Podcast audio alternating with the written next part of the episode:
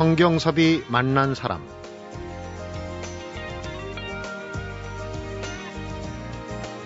지난 여름의 태풍과 폭우의 상처가 도로 곳곳에 많이 눈에 띕니다. 패인 구덩이를 피해서 운전하다 보니 감이후지라는 옛말이 떠오르네요. 구덩이를 만나면 넘칠 때까지 기다려라. 제 아무리 기세 좋은 물도 깊은 구덩이를 만나면 다 채워질 때까지 기다려야 한다는 거죠.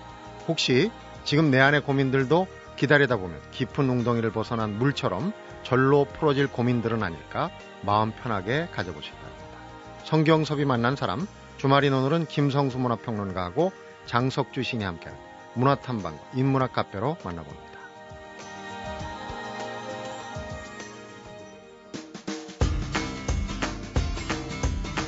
김성수 문화평론가 어서 오십시오. 안녕하세요. 김성수입니다.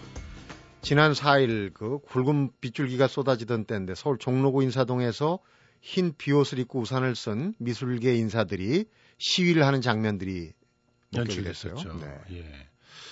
왜 시위를 했을까요? 이렇게 그 주변 분들한테 질문을 드렸더니 웬 어려운 퀴즈를 내느냐고 이렇게 얘기를 하시던데 어, 이분들이 이렇게 주장을 했습니다. 대한민국 역사에서 미술이란 단어가 2013년에 사라질 것이다. 이런 식으로. 했어요. 네. 아주 비장하죠. 미술품 양도소득세 폐지를 원하는 범문화예술인 모임이라는 긴 이름의 예, 모임을 발족한 미술관 관장, 또 국내 주요 화랑의 대표들, 큐레이터, 작가, 평론가들, 또 한국화랑협회, 한국미술협회, 한국민족미술인협회 등 10여 개의 단체가 참여해서 만든 모임이 이런 시위를 주도했던 것입니다. 네. 한마디로 말로는 진흥이라고 얘기하고 행동은 말살을 하느냐 미술품 양도세 폐지하라 이런 구호를 내걸고 서명운동과 인사동 거리 행진에 나섰죠. 그런데 이제 이 희한한 게 어, 폐지하라고 그러는데 사실 시행된 적이 없어요. 맞아요. 맞습니다. 1990년에 입법은 됐는데 지금 계속 유보돼 왔거든요. 예, 참 우선 미술품에 무슨 양도세를 붙입니까? 이런 분들을 위해서 잠깐 설명을 해드리면 양도소득세라고 하는 그 이 세목은 그러니까 매매에 의해서 이득을 볼 수 있는 목적물이라면 다 양도소득세 대상이 된다고 있습니다. 차익을 챙길 수 있는. 그렇죠. 토지 또는 건물, 또 부동산에 관한 권리, 그리고 고가의 소화나 골동품, 그리고 골프장 회원권이나 콘도미니엄 회원권, 그리고 또 영어권, 심지어 점포 임대차 권리권 같은 영어권이라든가 주식이라든가 이런 것들도 임, 어, 그 양도 차익이 발생할 수 있다면 거기에 소득세를 내야 되는 겁니다. 네. 분명히 소득이지 않습니까, 그것도. 어, 그런데 미술품이 1990년에 어, 이때 당시에 사실 고가의 미술품들을 거래해갖고 문제가 굉장히 많이 됐었습니다. 네. 그리고 실제로 1990년대는 우리한테 어떤 시간으로 기억이 됩니까? 90년대 문화 하면은 어, 대중문화적인 빅뱅이 일어난 시기로 기억이 되죠. 음. 사실은 이때 당시에 미술계에서도 굉장히 큰 어, 흐름이 생기는데 그것이 콜렉터들이 전문적인 콜렉터들이 많이 정말 나, 서게 되고 화랑들이 굉장히 많이 생기게 됩니다. 네. 이런 빅뱅을 경험하게 되는 시대였기 때문에 이때 당시에 미술품 양도세 부과하는 것이 조심스럽게 논의가 되다가 음. 이제 제정이 되죠. 근데 제정이 됐는데 단 한 번도 시행된 적이 없습니다. 말씀하신 대로 어, 제정되자마자 미술 그 관련 그 인사들이 그야말로 그냥 목숨을 걸고 막았죠. 그래서 어, 유예가 되고 이 네 차례나 유예가 되다가 2003년에 슬그머니 없어져요. 그랬다가 다시 2008년에 어, 이제는 시행할 만한 때가 됐다. 왜냐하면 2008년에 천억이 넘는 시장이 형성이 됐거든요. 네. 그렇게 되면서 다시금 시행이 되게끔 했는데 또 유예 기간을 계속 두다가 2013년까지 밀려갔는데 이건 또 양도소득세를 폐지해야 된다는 이런 주장을 또 음. 하고 있는 것입니다. 어, 사실은 이번에 시행되려고 하는 제도는 1990년의 조세 제도에 비해서는 많이 후퇴됐다고 지적받는 그런 형태입니다. 완화가 완화가 됐고. 그렇습니다. 자, 90년대랑 한번 비교를 해보면 그때 당시에는 어 2천만 원 이상의 미술품이었을 경우 무조건 이제 양 양도 소득의 차익이 발생하면 전부 어 소득세의 대상이 되게끔 이렇게 했었고요. 어 그리고 어 그 굉장히 그 다양한 그런 그 어, 세율들, 세율이 무려 60%나 이렇게 최고는 60% 가까이 이렇게 세율을 적용을 하려고 했었습니다. 네. 그런데 이게 전부 다 그 빠지고 지금 현재는 어떻게 됐냐면 6천만 원 이상의 작품일 경우에 그것도 돌아가신 분들의 작품에 대해서만 그리고 외국 작품은 과세 대상도 아니고요. 음. 그리고 세율이 20%로 낮아졌어요. 그러니까 6천만 원에 샀다가 7천만 원에 팔았다고 칩시다. 근데 이제 이미 돌아가신 분의 경우 해당할 때 1천만 원에 해당하는 금액의 20%만 과세 표준이 된다는 거예요. 그러니까 사실은 이런 정도의 미술품들은 거의 참 전체의 몇 퍼센트나 될까요, 과연? 음, 거의 세금 낼 거래는 거의 없는 것 같으네요. 그렇습니다. 거기에 해당되는. 그런데 왜 이렇게 반대를 할까요? 사실 핵심은 이 제도를 하게 되면 첫째, 얼마에 사고 얼마에 파는지를 다 어, 자료를 남겨야 됩니다. 네. 그렇겠죠? 과세 표준을 만들어야 되니까 이거는 정부에서 주도를 하든 민간에서 주도를 하든 한 번쯤은 해야 될 것인데 이걸 만들어야 돼요. 그리고 누가 샀는지가 투명하게 밝혀져야 됩니다. 근데 이걸 두려워한다라고 하는 얘기들이 많이 나오고 있어요. 전문가들이 서로 뭐 여기저기 얘기가 나오고 있지만 그 중에서 가장 문제가 되는 건 지금까지 미술품들이 어떻게 거래가 되어 왔는가. 처음에 산 가격으로요. 화랑에 가서 이 가격으로 반환해 주세요. 안 반환해 줍니다. 그러면서 이제 얘기를 하는 것이 산 사람은 6천만 원의 가치로 산다고 해도 이제 뭐 살 사람이 새롭게 또 살 사람이 2천만 원의 가치밖에 없다고 하면 시장, 미술품은 그렇게 가치가 매겨지는 거다. 다시 말해서 이거는 가치제지 소비재가 아니다. 음. 가격을 논할 수 없는 것이다. 이런 얘기를 해요.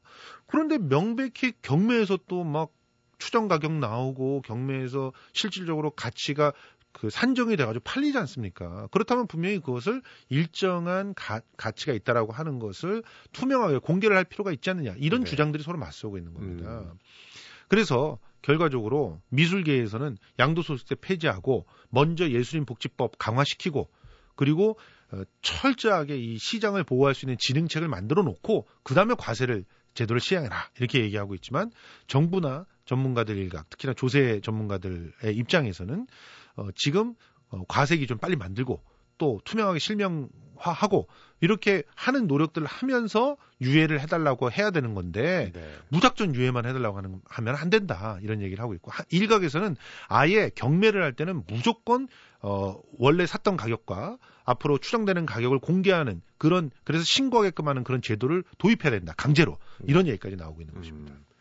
제가 기억하기로는 1990년대 그때 당시도 보완책, 보호 대책을 만들고 해야 된다 그러는데 지금 벌써 몇 년이 지났는데 그 23년이 지났습니다. 또 사실. 나오고 있습니다. 예, 참 답답한 거죠.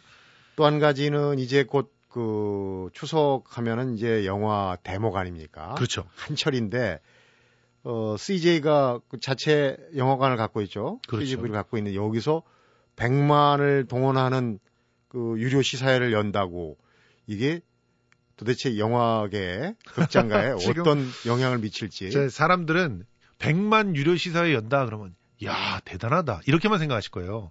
그런데 우리 영화계 사정을 좀 들여다 보면은 이게 얼마나 횡포인지를 알 수가 있습니다. 사실 에, CJ 쪽에서도 100만 유료 시사회 할 거야 과감하게 발표해놓고 지금 막 여론의 문매를 맞으니까 100만은 상징적인 말이었다. 음. 그냥 좀 많은 시사회를 하겠다 이런 식으로 이제 물러 앉았는데요.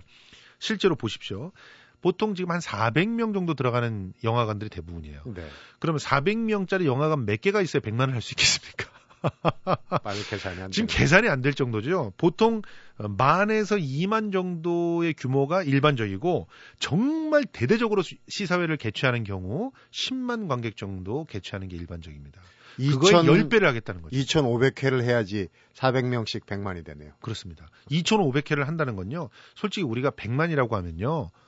어, 일정한, 뭐, 예를 들어서 한 10억 정도 드리는 영화, 10억에서 한 20억 정도 드리는 영화 100만이면 수지 타산 다, 남고 또 남는 그런 수준의 관객들이에요. 네. 그걸 시사회로 뿌린다라고 하는 것은 1차적으로는 자기가 어마어마한 유통망이 있지 않고는 그건 불가능한 일이고요. 음. 2차적으로는 그만한 돈들이 있어야 된다는 거예요. 그 대관하는 한, 한 극장을 대관하려고 생각해 보십시오. 얼마나 돈이 들어갈까. 네. 그러니까 결과적으로 물량 공세를 해서 추석에 예, 어떻게 보면 자기네 영화들만 걸겠다라는 얘기 아니냐. 음. 이런 얘기가 나올 수 있는 그런 상황이죠.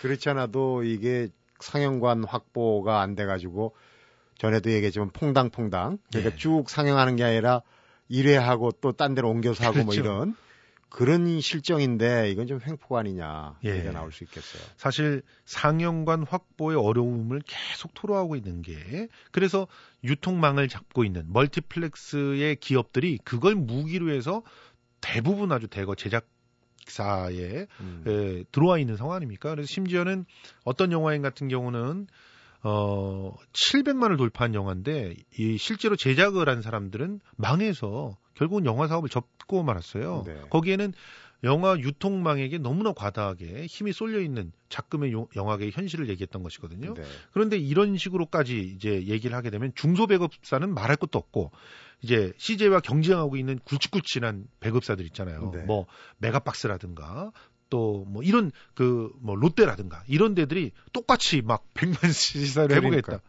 비단 CJ만의 문제가 아니란 얘기죠. 그러면 이제 중소 배급사들은 좋은 영화를 갖고도 영화를 걸질 못하고 추석을 넘겨야 되는 이런 음. 불행한 일이 벌어지게 되는데요. 네. 아무튼 어, 상영관 잡기 전쟁에 새우등이 터지진 않게 음. 좀 적절한 그런 상도덕이 있어야 되지 않을까 하는 생각들을 해봅니다. 세종문화회관이 여러 그 체제나 뭐 이런 이제 운영 데 이제 변신을 많이 시도를 하고 있는데 총괄 예술 감독 체제를 들여온다고 그러는데 이건 어떤 의미입니까? 예, 그것 때문에 사실은 전문가들 사이에서는 야, 이 체제를 갖다가 앞으로 어떻게 운영할 것인가 관심이 굉장히 많습니다. 총괄 감독 체제, 쉽게 말해서 인접한 그런 어, 비슷비슷한 그런 형태의 공연물들을 만들어내는 예술 단체끼리를 묶어서 시너지 효과를 내면서 관리를 해보겠다 이런 얘기예요. 네. 어, 실제로 세종문화회관은 산하 9개 예술단체가 있죠. 9개 예술단체가 뮤지컬단, 또 연극단, 그 다음에 무용단, 오페라단, 합창단, 소년소녀 합창단, 유스 오케스트라, 음. 그 다음에 국악관현악단, 청소년 국악관현악단 이렇게 돼 있는데 이 중에서 뮤지컬단, 극단, 무용단을 종합 공연물 이렇게 묶어버리고요. 네. 그리고 오페라단, 합창단, 소년소녀 합창단, 유스 오케스트라단을 서양 음악 으로 묶고 그다음에 국악관현악단과 청소년 국악관현악단을 국악으로 묶어서 거기다가 예술 감독들을 주겠다는 겁니다. 음.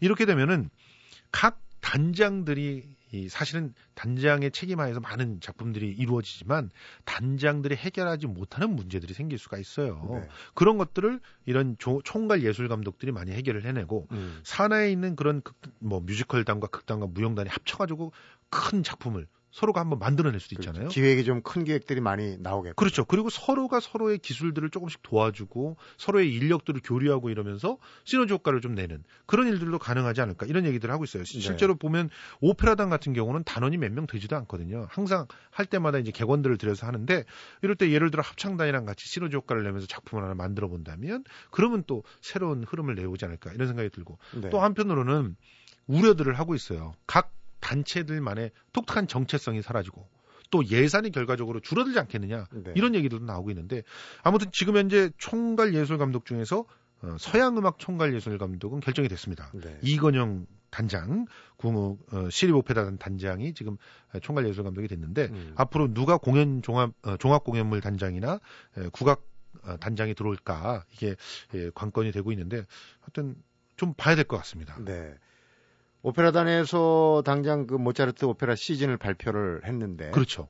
이것도 아마 그 이런 그 총괄 어, 예술 감독이라고 하는 받았겠죠. 그런 힘들이 있었어야 이게 가능했을 일이 아닌가. 왜냐면은 시즌을 딱 잘라갖고 오페라만 하겠다. 그럴 때 뭐, 뭐 뮤지컬단이니 뭐 합창단 이런 데들이 당연히 또 반발이 있을 수가 있거든요. 이런 네. 것들을 이렇게 좀 굵직굵직하게 관리를 하면서 가능한 게 아닌가 생각하는데 어쨌든 11월 달에 모차르트 시즌이 만들어져서 돈 조반니, 꽃이판 투테, 또 마술피리 이렇게 세 작품이 나란히 올라가는데요. 네. 국내 오페라계에서 처음으로 시도되는 이런 방식이라서 기대가 많이 됩니다. 네. 내년에는 베르디 탄생 200주년을 맞이해서 아이다를 비롯해서 베르디 시즌을 갖다 만들어 보겠다고 하는데 시민 오케스트라와 시민 합창단을 오디션으로 선발해서 community art의 형태를 띠면서 시민들과 함께 한다는 그런 기획 들도 있어요. 이런 것들도 아주 좀 과감한 그런 시도가 아닌가 하는 생각들이 듭니다. 네. 문화계 소식 잘 들었습니다. 고맙습니다.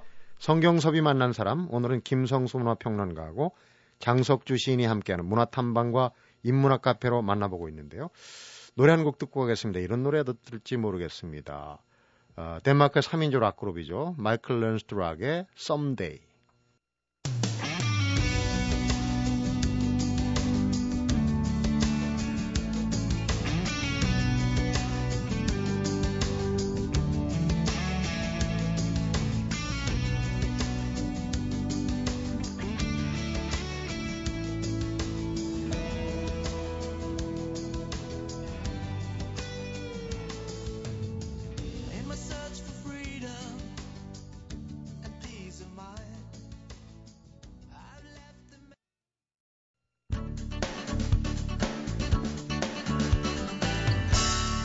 성경섭이 만난 사람. 장석주 씨 어서 오십시오. 네, 안녕하세요. 9월이 왔나 했더니 벌써 일주일이 지났습니다. 어, 지난주에 논란의 소지가 좀 있다고 하면서 네. 담배는 숭고하다 책을 소개드렸는데 오늘도 또 만만치 않은 문제입니다. 고기 먹을수록 죽는다. 네. 상당히 논쟁적인 주제죠. 네, 책 제목 고기 먹을수록 죽는다. 부제가 육식에 관한 10가지 논점과 채식주의를 향한 선언입니다. 네. 그러니까 고기 먹지 말라는 얘기입니다. 여러 사람이 공저 형태로 쓴 책이에요. 네. 모비 박미연 외 지음인데 이제 15명입니다. 17명 아, 전부. 네, 합쳐서. 어, 세계적인 팝 아티스트, 운동선수, CEO, 또 채식주의자 이런 17명이 음, 모여서 어, 현대식, 공장식 에, 가축 사육의 문제점 그리고 고기를 먹을 때 에, 우리 몸에 일어나는 나쁜 영향들 그리고 어, 동물에 대한 그 어떤 잔인한 인간들의 태도 이런 것들을 어, 지적하고 있습니다. 네. 우선 책으로 들어가기 전에 네. 저자들이 참 재미있습니다. 이 우선 이제 공저자 중에서 대표적인 모비하고 박미연을 보면은 둘 다 아주 그 유명한 그 소설가의 후손들이에요. 네. 모비는 이제 지금 얘기했듯이 가수이자 작곡자로 활동하는 사람인데요.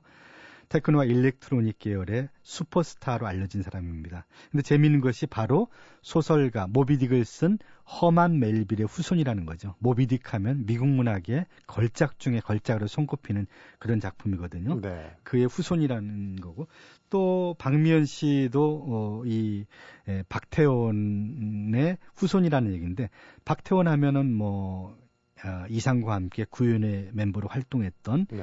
에, 아주 걸출한 그런 작가고 어 나중에 이제 월북에서 어, 북한에서도 어, 대작을 쓰기도 하고 우리 문학사에서 빼놓을 수 없는 1930년대 대표적인 작가인데 바로 그 후손인데 어, 이분은 또 뭐 채식만을 하는 프로 운동선수로 울트라 마라톤 데이를 두 번이나 제패했고 네. 또 철인 3종 경기에서 7년간 프로 운동선수로 활약했다고 합니다.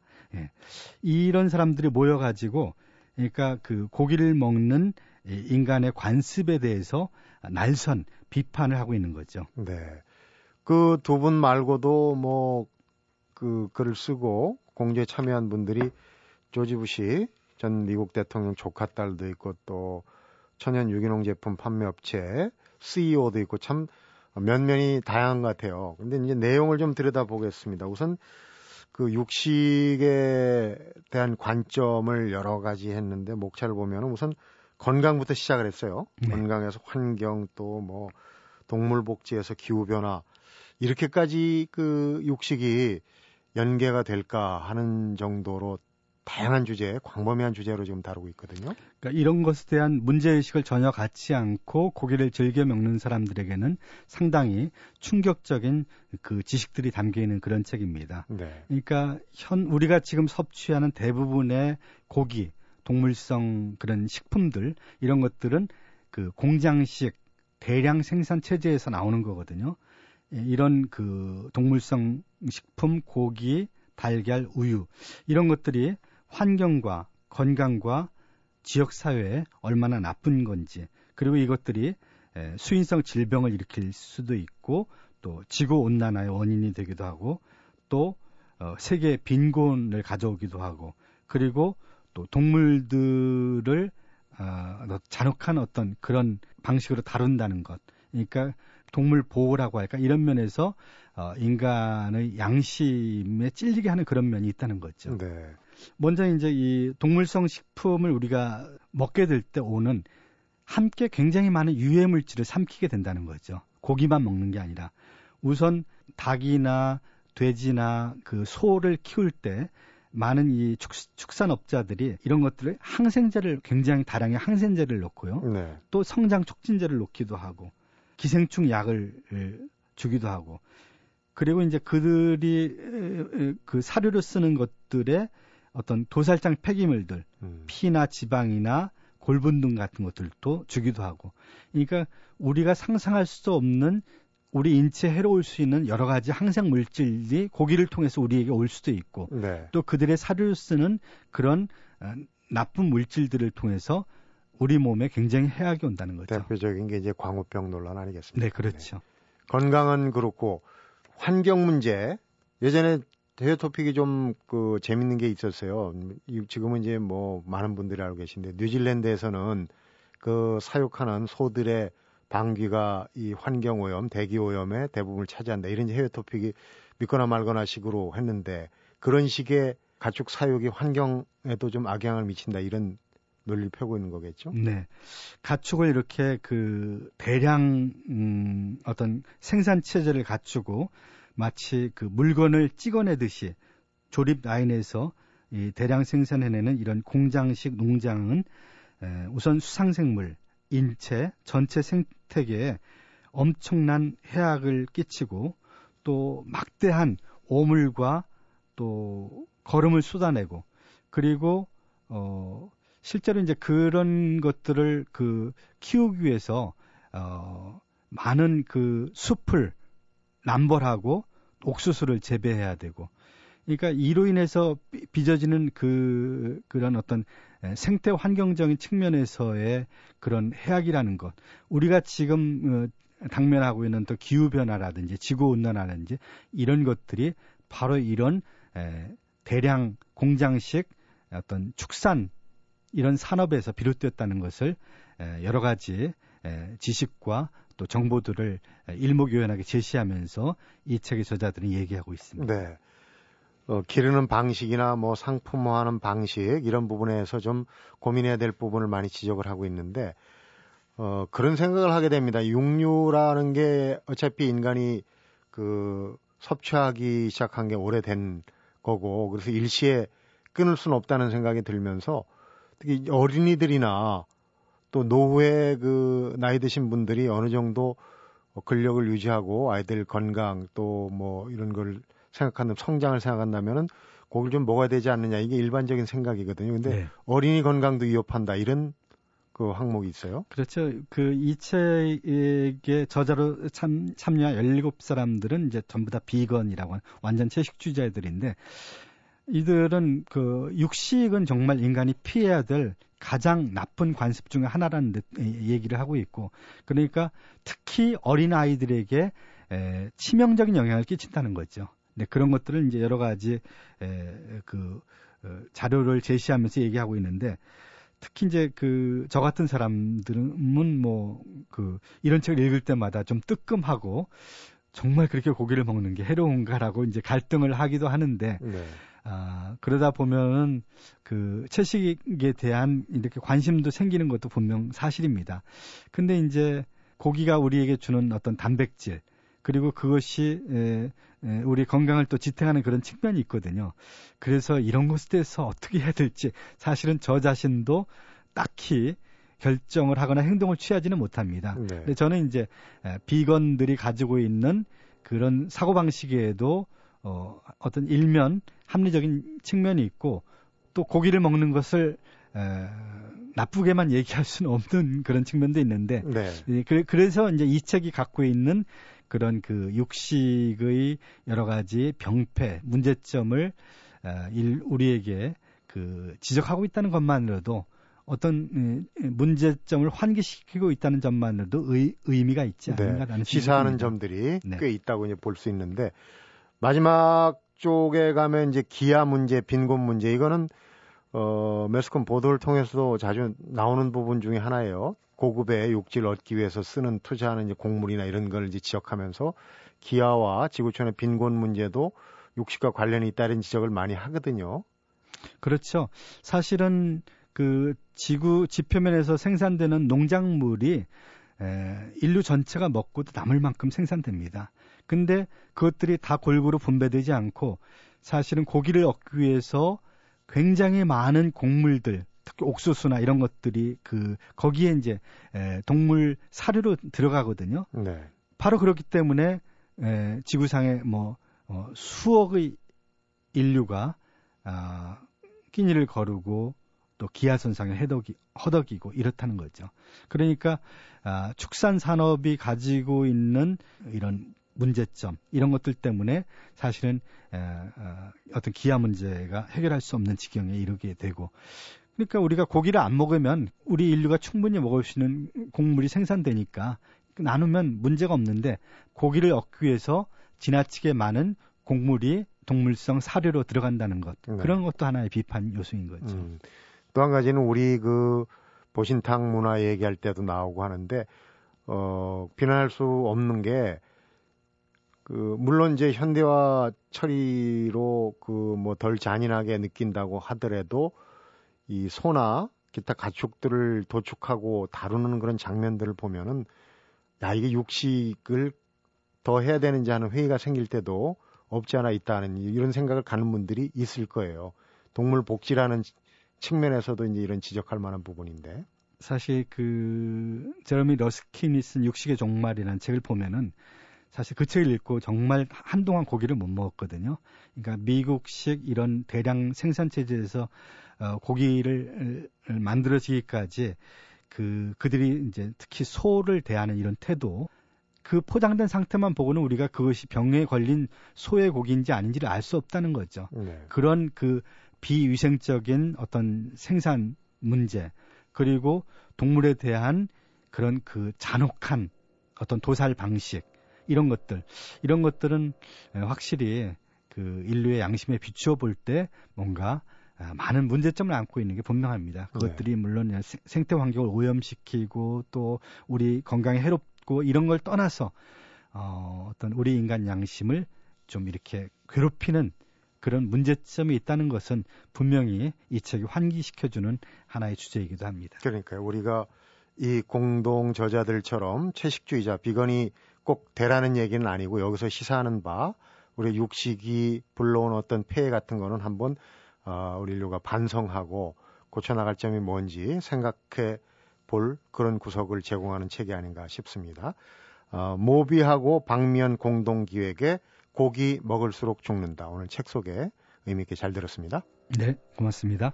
성경섭이 만난 사람 오늘은 김성수 문화평론가하고 장석주 신이 함께한 문화탐방과 인문학 카페로 만나봤습니다. 언제나 어느 한 가지 입장만을 절대화하거나 독단화시키면 결국 오류를 범하게 된다. 그러니 여러 가지 입장을 보완적인 것으로 받아들여야 한다. 그래야 모든 상반된 견해들이 우리의 이해를 돕게 된다. 원효 대사가 남기고 한 말 오늘 문득 떠오릅니다. 다양한 견해를 모아서 응집시키는 힘은 소소한 일상에서도 필요하겠죠. 성경섭이 만난 사람 오늘은 여기서 인사드리겠습니다.